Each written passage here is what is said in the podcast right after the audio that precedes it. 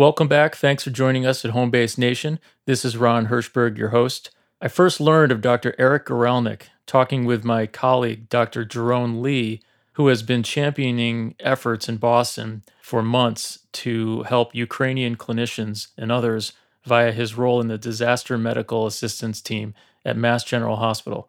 Jarone told me about Eric's innovation with other Brigham and Women's Hospital colleagues in expediting YouTube videos to directly train civilians and medical professionals disaster medicine techniques. We're talking about stopping acute bleeding, addressing what is called CBRN or chemical, biological, radiological, nuclear events, and other trauma and acute medical needs. And she called me up and said, What are we going to do about Ukraine with Stop the Bleed? I said, Well, let's let's think about what we can do. And we identified three really straightforward things. One is make a series of videos to train and empower laypersons in Ukrainian, put them on YouTube and amplify them significantly so that people on the ground can be empowered with these life-saving skills.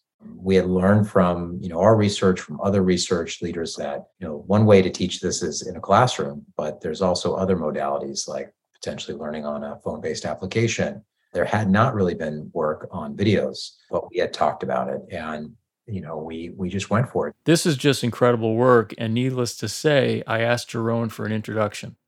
I then learned that Dr. Goralnick is an emergency room doctor who is not only the medical director of access and network development at the Brigham and Women's Hospital and associate professor of Harvard Medical School, he also serves as lead faculty for the HMS Civilian Military Collaborative. As a Navy veteran, Eric began his road to service at the Naval Academy in Annapolis and he got the medicine bug when he realized that there were many ways to help and serve people in need. His interest had been piqued around the dinner table initially when, when his dad, also a Navy veteran, would talk about his own military experience. And he was also inspired to serve back when he was a kid growing up in LA. You know, the thing that drove me to service and drives me today and will drive me in the future is when I was in Hebrew school uh, in Los Angeles my Hebrew school teacher told us about her experience in a concentration camp and being liberated by an American soldier. And uh, I knew at that point that uh, I had a duty to serve, and that was, you know, service in the military, uh, serve my, you know, fellow uh, men and women um, uh, out there in any way that I could. Eric is the kind of guy you want to have next to you, whether you're preparing for or responding to an emergency. He is calm and collected, and I could see both his military and medical wheels turning at once, albeit over a Zoom conversation. He and his team were at the epicenter of the Boston Marathon bombing in 2013 and tells me how much he learned from that surreal experience. Today, we also talk about the ongoing crisis in Ukraine and how tech may not be the whole antidote here, but it definitely is a way to save lives and help many people on the ground. And just this month, Eric was selected as one of this year's George W. Bush Institute Stand to Veterans Scholars, a group of 50 national leaders who will work on key veteran issues with individual unique projects. We wish him the best of luck with this and know that undoubtedly it will be not only innovative, but compassionate and of genuine service. So thanks for joining this conversation with Navy veteran and emergency physician Eric Goralnick. Dr. Eric Goralnick, hello. Ron, how are you? Good, thanks. Uh, our neighbor across the street, so to speak, in uh, at the Brigham, and uh, it's really, really an honor to to talk with you. Because um, as I was saying before, you you know, as you probably go through this uh, medical military career, you start you start um, accumulating hats, and uh, I know that you do a lot of things, and really appreciate your time. You're a busy man. Well, it's great to be here. Thanks for uh, your leadership uh, and your team, uh, Lucy and the home base team for uh, sending this message and and over 60 podcasts. Pretty amazing. Yeah, that's right. We're probably at about that right now. Yeah. And, um, you know, the podcast itself is what we call the, you know, it's sort of the audio arm of home base. And we, we talk about veterans issues in mental health and stigma and the need to think about reintegration and uh, how we can help veterans and military families with trauma, post traumatic stress, mental health issues. Um, at the same time, we talk a lot on this podcast about service and about uh, people that are doing pretty cool things and great things for service and for people that have served. And so, you know, someone like yourself, as a physician and as a Navy veteran, uh, you bring a lot to this. And I kind of wanted to, I wanted to start just to get to know you a little bit more about uh, your training and uh, where uh, I know you started in U.S. Navy Academy, right? Naval Academy. Take me back there a little bit to about some of that, some of that time when you when you thought about going into the military and uh, and that word service and what that meant to you.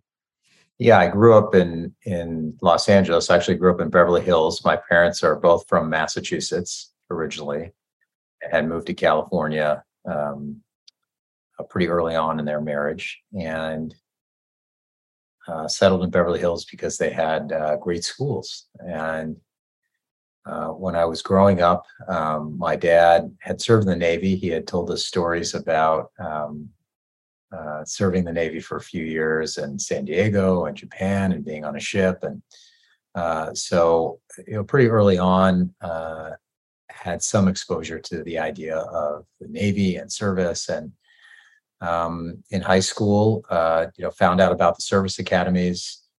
Uh, went during a summer uh, between my junior and senior year uh, to Annapolis uh, for a week. I called it summer seminar, and I was hooked and knew that was what I wanted to do. And I was very focused on uh, service and and what I can do to help others, and felt that my objective and goal was to uh, serve in the military. Um, and I thought at that point, make it a career. Annapolis is uh, pretty amazing. I remember talking to you a few weeks ago. We visited there with my son, who's a junior in high school, and uh, I was I was taken by the culture there and the um, and the uniforms and people that uh, uh, were in the beginning of their training um, in in the world of service. And uh, you met a lot of people during that time and what was the next step for you as you kind of matured within your four years uh, at the U.S. Naval Academy? When you were graduating, what what was what was on your thoughts as you became a junior in in college? Yeah, I think um, you know the the when I was a junior in, at the Naval Academy, when I was a second class, what we call it, um, you know, your focus is to uh, figure out you know what you want to do in the Navy or the Marine Corps. About 16% of graduates from the Naval Academy go into the Marines. Uh, they're part of the Department of the Navy. And so during your summers, uh, you get to do cruises. And, uh, you know, the cruises are not like uh, Captain Stubing a Love Boat. The cruises are like uh, ships, submarines, spend time with Marine Corps, aviation to get some exposure. It's like clinical rotations in the medical world. Mm. Mm-hmm. So you get an idea of what's out there. And then during uh, your final year, um, you basically apply for uh, and rank the things that you want to go into, and that's that's a combination of uh, your choice of what you'd like to do, uh, in addition to primarily your academic uh, rank, uh, your military grade, uh, your physical fitness performance and and conduct right uh, you know how many times did you uh, jump over the wall Saturday night and get caught. So uh, that's the combination uh, of your grades of all these things, and um, and then come out with a service assignment on the other end. And did you think about medicine in that time at all? Not at all. No. Huh. So you're you were setting your sights on. You did that cruise, and you you, you at that point you were thinking about where you would serve or where you would where you'd be stationed yeah, I was I was you know focused on. Um, I was really interested in naval special warfare, the SEALs. I was interested in surface warfare, uh, ships. You know, if you probably if you asked me at different points during the Naval Academy, I probably had an interest in a lot of different things, and I ended up going into surface warfare. Um, was my interest, and so what I moved uh, into. Um, so I did that for a couple years. I was on a ship based out of San Diego. I continued to be interested in special warfare, and so then I I uh, was stationed with a special boat unit uh, in uh, Panama, uh, and then really became interested in medicine through my experience uh, at those two deployments where I worked with corpsmen, who are the medics of the Navy, and sure. clinicians, uh, and had some exposure to what they were doing and and saw there was a whole new world. And so really pivoted um, towards understanding uh, what I needed to do to you know apply to med school and uh, and get in. Do you remember a specific time or or person or an event or something in Panama that that made you that made it click? Maybe medicine is actually, or maybe maybe a different form of service is my next step. Yeah, I think um, there were a couple deployments uh, in Panama uh, in Latin America, where uh, working with a couple of corpsmen, uh, got to see what they were doing. You know, while we were training on uh, riverine uh, craft and tactics, uh, they were training on first aid and medical care, and um, you know, it really um, was striking to see what they were doing, how they were able to really support um, growth and development and education of medical care within those communities and to me that that really spoke to a different way that i could help and serve others um, uh, and so you know getting back to san diego after that uh, showed up at um, balboa naval medical center uh, which uh, was a large uh, hospital in san diego. And um, volunteered to be like a red cross volunteer and was filling out the paperwork. And i showed up in my uniform. And so there was a gentleman by the name of lieutenant commander disney uh, and he was emergency medicine physician. And, so, what are you doing? And I said, oh, you know, Lieutenant Eric Goralnick, da, da, da. And he said, oh, come on, come on in. Why don't you just shadow me? And so I shadowed him for a bit, came back for a few shifts, and and that was it. I was hooked. And and shortly thereafter, you know, got stationed in Chicago, uh, took pre-med classes at night and the weekends. Another wonderful mentor, a guy by the name of Bob Chamberlain, who was uh, used to be a CH-46 pilot, and then um, became a urologist, was up there at Great Lakes, uh, really took me under his wing, and and uh, yeah, lots of wonderful people along the way.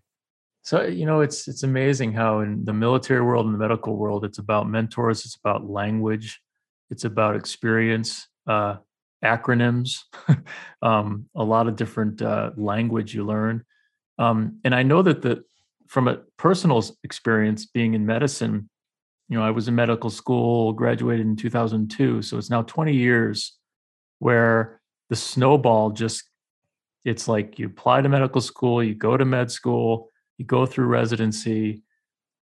It's the next test, the next hurdle you need to get through. And it can be, you can be very absorbed in it. What's next? The residency, what's next? Attending. But what's interesting about you is I, it, it doesn't, it wouldn't surprise me if some of if if the military part of you was always there in some way. And what i want to know about that is sort of as you go through medical training when when do you or how do you start balancing that service and service?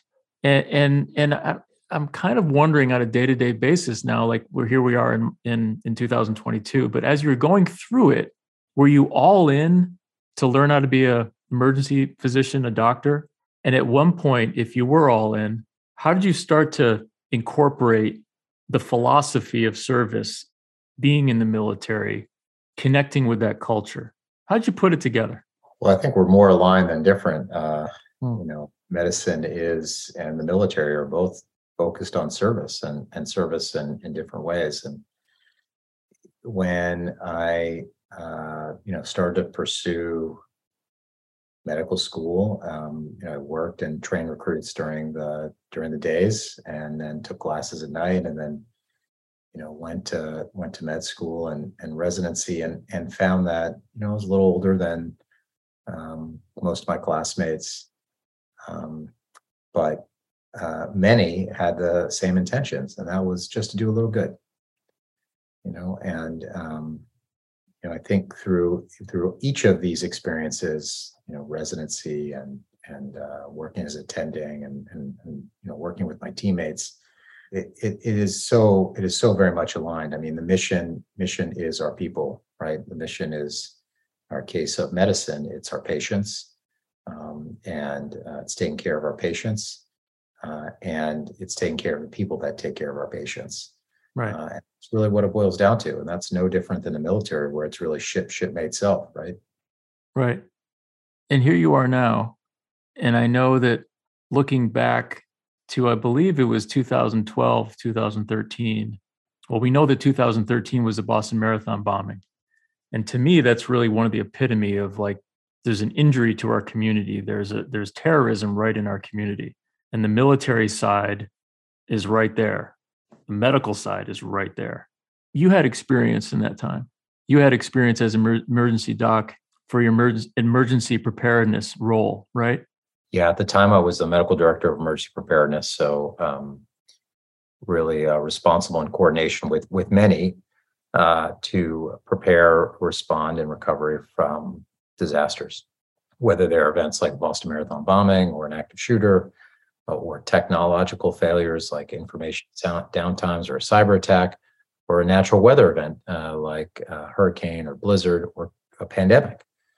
Um, and and that's what we do in the emergency preparedness or emergency management field. And uh, for the marathon, um, we had uh, drilled. We had done 78 drills in the five years prior to the marathon itself, hmm. and uh, those drills were drills that were tabletop drills, so sitting around a table and walking through different scenarios uh, with different public safety professionals, fire, EMS, police, um, and uh, healthcare facilities public health to think through these scenarios. And there's also the the actual functional exercises. So functional exercises, walking through and doing you know step by step response to uh, these different events. So uh, for the marathon bombing, again, I was one of uh, many who who served that day, uh, and uh, initially um, was uh, near the finish line where we have a setup for care for charity runners um, and then went with our team back to uh, the hospital and cared for patients uh, there within the emergency department at Brigham. You were you were at the you were down there at the tent. Yeah, so we uh, we actually work out of the Prudential Center. Um, there was the gym there, which uh, it was called Fitcorp, or I can't remember the name. Yeah. So each year we would essentially have a team there of nurses and docs that provided care for the charity runners, and so um, so we care you know and and, and we didn't we're not aware that something happened until people came running into the the uh, the Pru and then went to the site of the second um, bomb and then rapidly huh. you know it's were moving off site pretty rapidly. So it was pretty clear that our, our greatest value would be actually getting back to the hospital because uh, EMS uh, was really just phenomenal. EMS and their volunteers you know they evacuated yeah. uh, uh, incredible amount of patients in a matter of 18 minutes. So uh, we rapidly sort of turned around, uh, you know, coordinated with EMS. Uh, they took us in an ambulance back to the hospital, and then we um, jumped right in to help. No, it's amazing. That's what's eight, nine years ago now, and uh, you know, since since that time, you know, we've learned we've learned a lot of, from the the military world, and I know that you were involved in uh, you've had some experience with your colleagues with Stop the Bleed. Is that right? Yes, Stop the Bleed. We had done some, um, you know, we had done some work sort of prior to the marathon, and certainly Boston EMS had done a lot of work around education of uh, emergency medical services and tourniquet application. Remember, tourniquets have, you know, in many cases were controversial, um, but we uh, pretty soon after the marathon really conducted several debriefs. Uh, we got leaders from each of the level one trauma centers to, you know, identify and understand key leadership lessons learned uh, from those events, uh, both in a qualitative way with focus groups and interviews, and quantitative. We listed all the injuries and the types of uh, care that they received. And uh, part of the one of the key lessons learned is this idea of, in many cases, laypersons or public safety professionals apply tourniquets in the field uh, so, you know, pairing with uh, Len Jacobs, who had, really was a pioneer for the Hartford consensus and Stop the Bleed, we started to, over the course of the next couple years, uh, conduct research to understand how we can translate the battlefield successes, where they had a significant risk, uh, decrease in mortality on the battlefield, about 44% with uh, tourniquet application, uh, with implementing golden hour and uh, blood resuscitation in the pre-hospital se- uh, setting or blood transfusion. Um, we really were looking at ways that we can translate those lessons learned to civilian space. So, Stepping Strong, the Gillian Reny Stepping Strong Center mm-hmm. for Innovation, uh, which was uh, founded by uh, Gillian and her family, um, really focused on trauma care. Uh, she was a traumatic amputee from from the marathon bombing. Um, they funded our first large scale study, which was a partnership with Gillette Stadium, uh, where we were the first to demonstrate that after a one hour course, uh, individuals, laypersons with no prior medical training, could appropriately apply a tourniquet in the right place at the right time with the right amount of pressure. And, and that was sort of the beginning of our journey of really looking at different modalities of training uh, and scaling to the civilian society. It's really amazing that, uh, you know, it's like this balance of proactive and reactive. I mean, you have these things, this awful thing that happened 10 years ago at Sandy Hook. And you mentioned Len Jacobs was very involved in that and the Hartford consensus. And then then the, the marathon bombing happens. And you like it's almost like these after action reports and consensus that helps people. But really what you're doing is sort of proactively really looking at the next one, which is kind of in a sense that's what the military trains you for, right?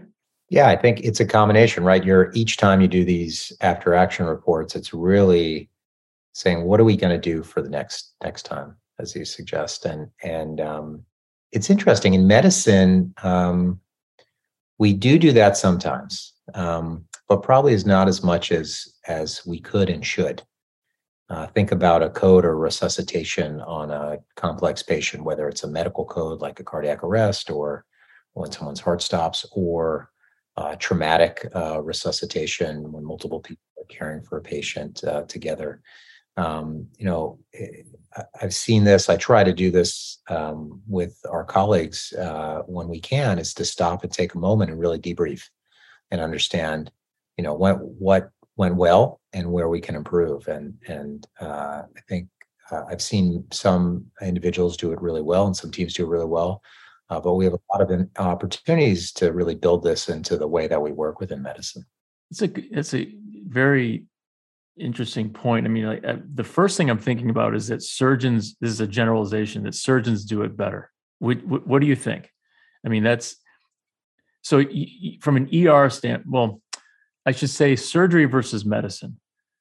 I, I think of the colleagues I work with in trauma. I think of most of them right on the spot, going cutting to the chase, saying, This is what we did right, this is what we did wrong. I think of medicine as like, let's get together for a meeting, let's discuss. And there's a lot more detail involved, and it's a root cause analysis. And it's, I'm totally, I'm totally generalizing right now, but I wonder about how the surgical world and the meta, meta, the medical, the medicine world connect to that mentality. And is there a difference? It's a great question, and and I don't know the answer to it, but it's certainly worth investigating yeah. and trying to understand. Right? Yeah, you're a good diplomat too. So okay, well, you know, Eric, I mean, it's it's you're you have this you have this background of emergency. You have this background of being someone who prepares for battle and and is uh, wearing the Navy hat. And currently, we're in this terrible crisis ever since the late February, and that's in Ukraine. So here we are, basically, what March, April, we're three months into this, and I think we I wrote this down. We've had more than four thousand injured. We've had more than 3,500 civilians killed and 3,000 soldiers killed, military killed in, in Ukraine. And first of all, I want to thank you for all the stuff you've been doing with with overseas. And I there's so much we can do with technology now with um, uh, virtually but it seems that you have you have a, a real humanitarian uh, philosophy that goes back way back to when you were really a kid and thinking about service.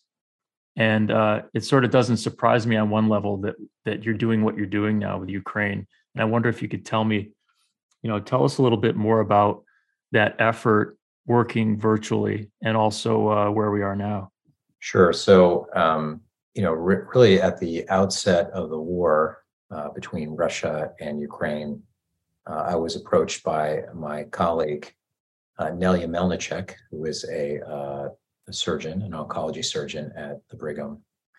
Um, and she called me up and said, What are we going to do about Ukraine with Stop the Bleed? And said, Well, let's let's think about what we can do. And and uh, we identified three really straightforward things. One is uh, make a series of videos um, to train and empower laypersons in Ukrainian, put them on YouTube, and amplify them significantly so that uh, people on the ground can be empowered with these life-saving skills. Um, we had learned from you know our research, from other research leaders like Craig Goolsby at uh, Uniform Services University of Health Sciences, that you know one way to teach this is in a classroom, but there's also other modalities like potentially learning on a phone-based application uh, there had not really been work on videos, uh, but we had talked about it, and you know, we we just went for it. So the first piece we did is we developed a video. Uh, you know, the idea was on a Tuesday, and we were shooting it Thursday night, and it really speaks to the you know selflessness of the team of healthcare. We talked about that earlier, right? Of bringing together uh, teammates from our public affairs team, from uh, the media team, um, who produced and shot the video, uh, from our simulation center who provided us access and mannequins and the resources we needed. And we were in there Thursday night and shot it. And Friday, we spent the day cutting it up and posted online, I think Friday night or Saturday.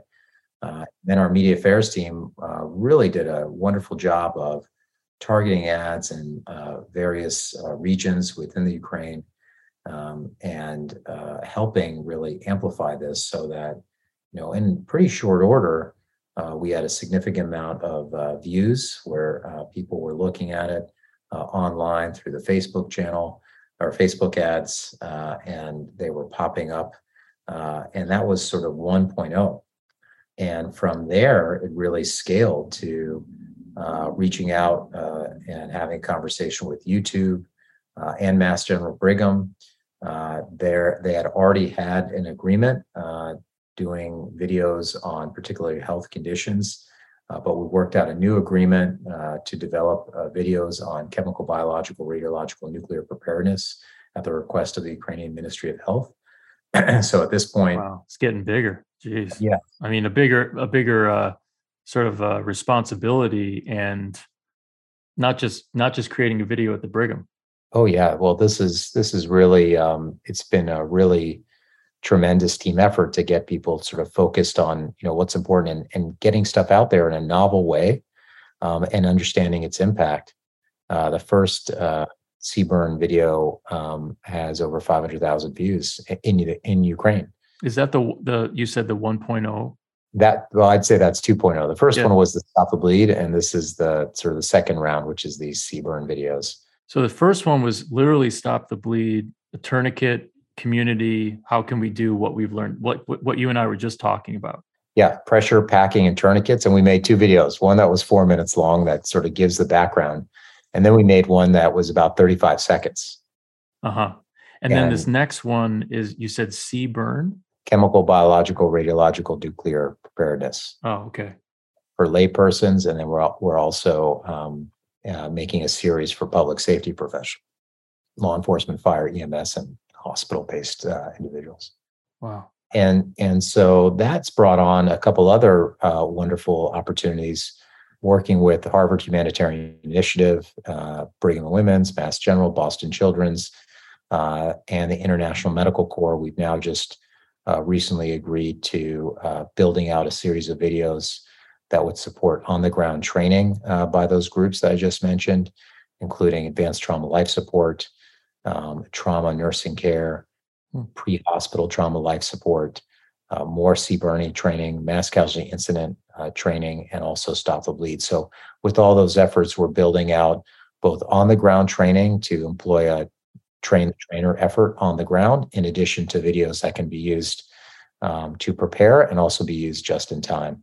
And we're trying to understand beyond the metrics of views one of our efforts is really to develop um, and understand measures of effectiveness and impact. Uh, so that's where we're trying to learn from uh, individuals, educational experts, and really trying to bring together people to really see and develop impact measures. Well, yeah, that's the, so that's very I'm very curious about how you do that. Like and is are you looking for feedback in not only mortality but how a layperson can actually be taught and and what type of metrics would be would be would you find would be successful? Yeah, it's very difficult. I think we're at the beginning of the journey. I mean, the first, the traditional metrics are things like uh, video views or impressions, um, you know, times that you know a video would pop up on somebody's screen, for example. And the other way we evaluate, you know, effectiveness of these uh, educational tools is to conduct studies to measure if you watch the video, can you perform this skill? Uh, like I mentioned, that prior training study we did at Gillette. Um, that's probably going to be impractical and difficult to do on the ground in Ukraine. But now we've got an opportunity to do that, um, you know, either in the United States or other places to really develop these videos, understand their impact, measure, and, and build those out. It would be ideal to understand, you know, that great leap of this intervention impacts mortality. I think, I think that um, I don't have a great idea of how to measure that yet, but that's why we're going to bring a lot of yeah. brain to the table and try to work through these different measures. Yeah. Uh, the National Academy of Science, Engineering, and Medicine had done some work and published a report uh, talking about sort of web-based interventions and some of that work in that space. So we're trying to learn from that experience and and and build out some programming around this. Yeah, and I get you know what's this is amazing work that you're doing, Eric. And when you get appro when you got approached initially by Dr. Melnitchouk, it it seemed you had a, a more of a narrow focus and you had a mission. When you think about the types of traumatic injuries and illness and issues that people are going through over the last few months, you know, I'm thinking about falls and fractures and brain injury and spinal cord injury, thinking about infections. Uh, so the list goes on. So how do you sieve through that and and you know how does one even start knowing uh, how, how does that process work? Uh, in other in other words, like th- what the need is before you actually implement and create content. Yeah, I mean, I think these first cases were really requests from Ukraine um, directly, and now when we think about the bigger picture, you know, certainly think about refugees in conflict.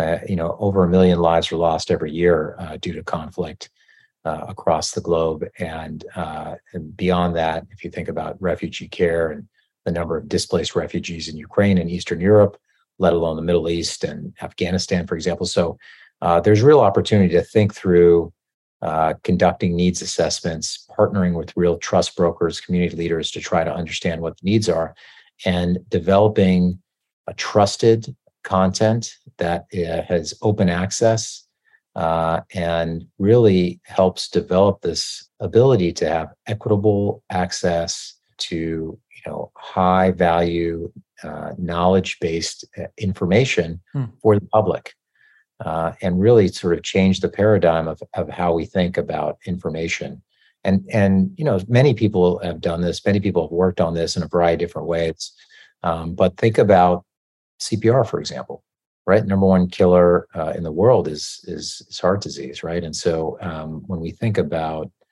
uh, cpr uh, in fact, there are not many cases where laypersons provide CPR uh, in the field. Uh, and uh, despite all the efforts of, you know, wonderful efforts of American Red Cross, AHA, et cetera, there's a bit of a disconnect. And uh, many of the challenges that individuals have stated for through a variety of different studies, whether they're based on viewing social media or interviews or focus groups or surveys, uh, it takes time to take CPR courses, right? Um, even if you can do them online, it takes time to do that. Uh, there's also the concern about confidence uh, around uh, performing these skills. And so, can we rethink the way that we educate the public, not just for coursework, but just in time, right? Yeah. So, training that, that actually in the in in a real time, in the moment, uh, how can we reinforce this and support that? And it's not solely with mechanisms like uh, YouTube videos, but really think about uh, you know voice uh, platforms. So you know whether it's Siri or uh, Alexa, and how we can really optimize those types of technologies to coach individuals during a crisis, whether it's CPR or a trauma uh, or uh, Narcan, you know, naloxone, opiate reversal, a lot of different use cases that really we could think about this. Not to mention TikTok for the younger folks or for any folks. I mean, that's oh, totally TikTok. Yeah, that that sec- second video we made that that was the idea. I said, you know, uh, I I don't have a TikTok account, but uh, I set one up uh, and said, you know, how do we make this one sort of fast and furious? Thirty seconds lots of visuals. Uh, and that was, you know, how we're learning. Uh, you know, yeah, you know, experience. it's over the last uh, we've trained around the same time, but over the last what 15 years or so, it's it's amazing. People are learning procedures through YouTube and that were never available when we were, you know, just you know, basically going through books and uh, classic classic uh, see one, do one, teach one. But the uh, the opportunity that was given you through this, unfortunately, through the war, is really going to help so many other people that are not even involved in this conflict. And I think that that's that's the whole idea of turning something helpful and uh, turning something into the positive from uh, from some of these trauma, some of this trauma. And what about the uh, so the black box of the invisible wound?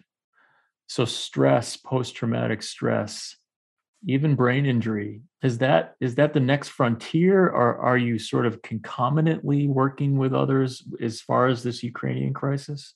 Yeah it's a great question and it gets to this sort of needs assessment. Uh, clearly there's going to be a significant um, is a significant uh, you know mental health uh, impact on the ukraine eastern europe the globe um, as a result of this conflict.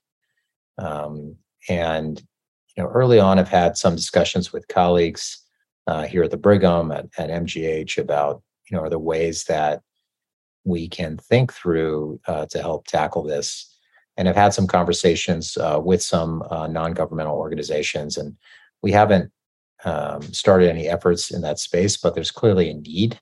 Um, and there's a lot of brainstorming, a lot of goodwill to try to advance this work. Yeah, I mean, as you know, some of the stuff we know in the 20 year post 9 11, there's post-traumatic stress can not only rear its can rear its head five ten years later even not just immediately. And so you know wearing the home base hat thinking about your comrades your fellow veterans and others um, kind of switching gears a little bit how is that in your in your military circles? Uh, as far as what's going on it's probably a big question but as far as what's going on overseas is that triggering? Is that something that you know any friends and colleagues are going through? Yeah, it's interesting. Um, you know, there's a lot of triggering, obviously, with uh, the withdrawal from Afghanistan. Lots of discussions around Ukraine. People respond in a variety of different ways. Uh, you know, many have stepped up, and many have wanted to get involved and figure out ways that they can be helpful. And that's for veterans and non-veterans, right? I mean, people have really come out of um, all different channels to to be helpful in a variety of ways for our CBRNE videos, the chemical, biological, radiological, nuclear videos. Uh, we form this advisory group where we have you know representatives from across the country that are helping and uh, giving advice on each one of the scripts we generate and each one of the videos we make. And so it's really it's really uh, impressive. So I think you know there's a fair amount of uh, of uh, goodwill out there, but particularly around uh, you know, are these events triggering? Um, you know, I've had a few conversations, certainly with uh, some of our veterans within our community. Um, and and the interesting thing is, so far, most of them have really said, "How do I help? Right? right. How do I get involved?" Right. That natural uh, instinct, more common than not. Yeah. And you're involved in the Harvard community as far as the it's the civilian military collaborative. Yeah, we started that um, you're the lead doc for that. Yeah, we started that in like 2015. Essentially, when I got here in 2010, you know, found out about there's a really robust Harvard veterans community. Mo- the activity really is based on the Cambridge side of the Charles, um, either at the Kennedy School or the undergraduate school. Uh, business school has a really uh, terrific group and um, you know, a lot of activity in that space. Um, but there wasn't much in Longwood right? There wasn't much around uh, Brigham, uh, at Children's, at the School of Public Health, et cetera, BI, and started to you know explore and, and talk to others and and you know get involved in med school got connected to some veterans our student or our um, first starting with residents who were uh, veterans or those going in health professions services scholarships uh, and then you know started conversations with the medical school and uh, you know people like ed Hundert the dean of students or dean of education and, and fidencio saldana has been incredibly supportive of saying just go for it so you know we started this group um, includes students from the medical school we've got students from the school of public health the dental school um, and really it, it it's you know a student driven organization that um, has you know a few core missions. One is to have a community, right? To have social get-togethers and outlets um, for uh, veterans, for those going into the military to have conversation, uh, because there there is that civilian military divide. There is that challenge of transitioning from the military to civilian world, and so providing just you know for an opportunity to get together and and, and BS and, and and talk to each other, and that's number one. Mm-hmm. Two is connecting mentors and mentees. So uh, we've got some terrific faculty who are veterans, uh, and those who, again, are, are, they may not be veterans, but they're supportive of this work, uh, and they're mentoring and connecting them with students to mentor them on either projects or, you know, again, get together socially, whatever it may be. Right. So that's the second bucket is mentorship, and the third is is a lectureship series, which uh, we have where we invite different people to come in and talk. And we've had some wonderful speakers over the years. Um, and what's exciting is in 48 hours, we're going to have the uh, annual commissioning, which is hmm. uh, after the graduation at uh, the medical school and dental school. Uh, we'll have a commissioning of uh, four uh, students this year, um, two medical school, two dental school. with their families. Last year was hybrid, and, and this year will be hybrid again. So it's a really nice event where we can celebrate uh, their service and their family's commitment. Well, it's great. It's full circle. I mean, what we what we started talking about with you, you know, you as a, you know, an up and coming military into medical uh, training guy who, like, you know, when you talk about the divide, I mean, people like you and Dave King at MGH and others, I think, are the ones that can really show how they're interlaced and can connect the two worlds rather than you know have the narrative of division. So that's really special for the eh, eh, i think the mentorship is is a huge part of this yeah absolutely and speaking of mgh you uh, i got connected with you through Jarone through uh, uh, dr Jarone lee who's a great uh, colleague and friend at mgh yeah well Jarone um, you know Jarone is a go-getter. He's uh, really started some really interesting work. He had been doing some uh, telemedicine work, and um, you know he's a unique individual, critical care trained, emergency medicine, right? You know, really a thought leader in this space, and so he's been you know leading some work with regard to telemedicine uh, support services for Ukraine, and also with the Department of Defense. You know, prior to this, so you know it's just uh, it's wonderful to be in this community where uh, there are so many uh, individuals who are so focused and so dedicated that you know you just have to call them up and and answer almost always is where and when right? People people want to jump in.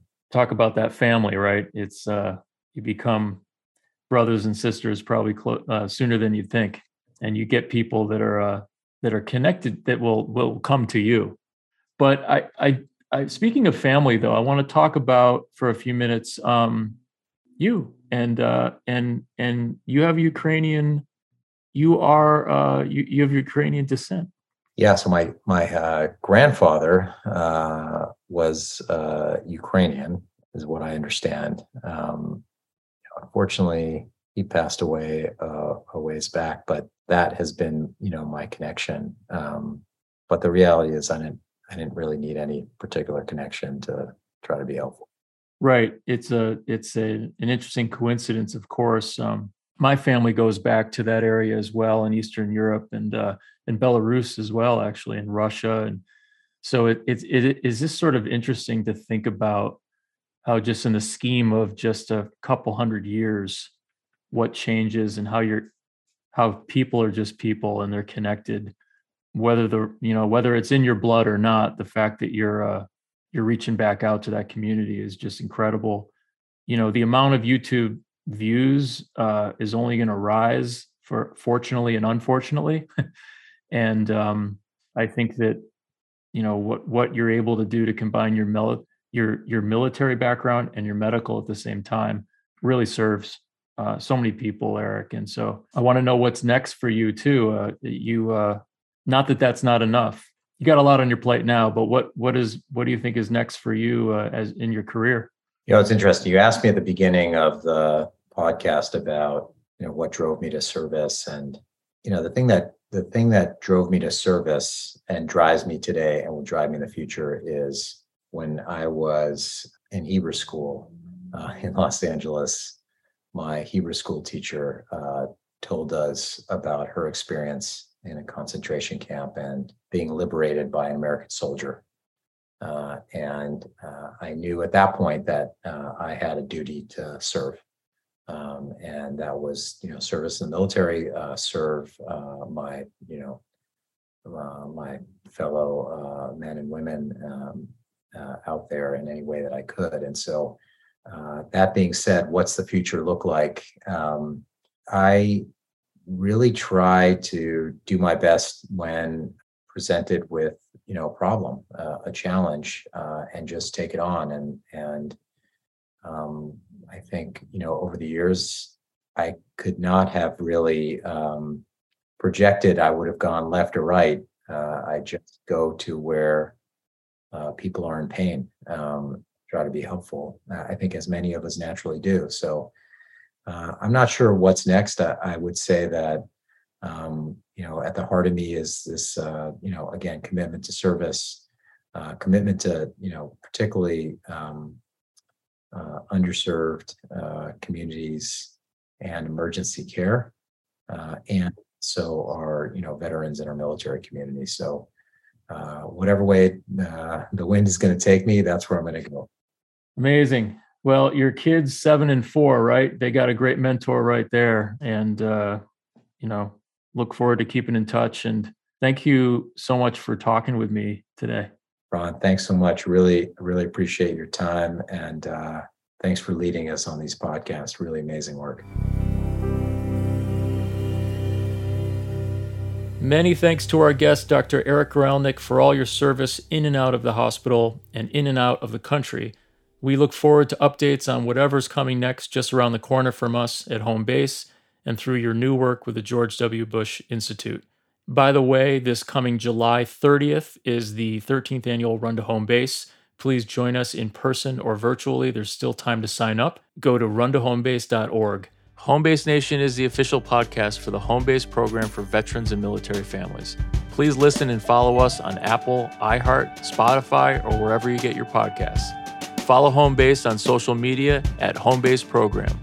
This episode was produced, edited, and engineered by Lucy Little. I'm Ron Hirschberg. Thanks so much for listening. We'll see you next time.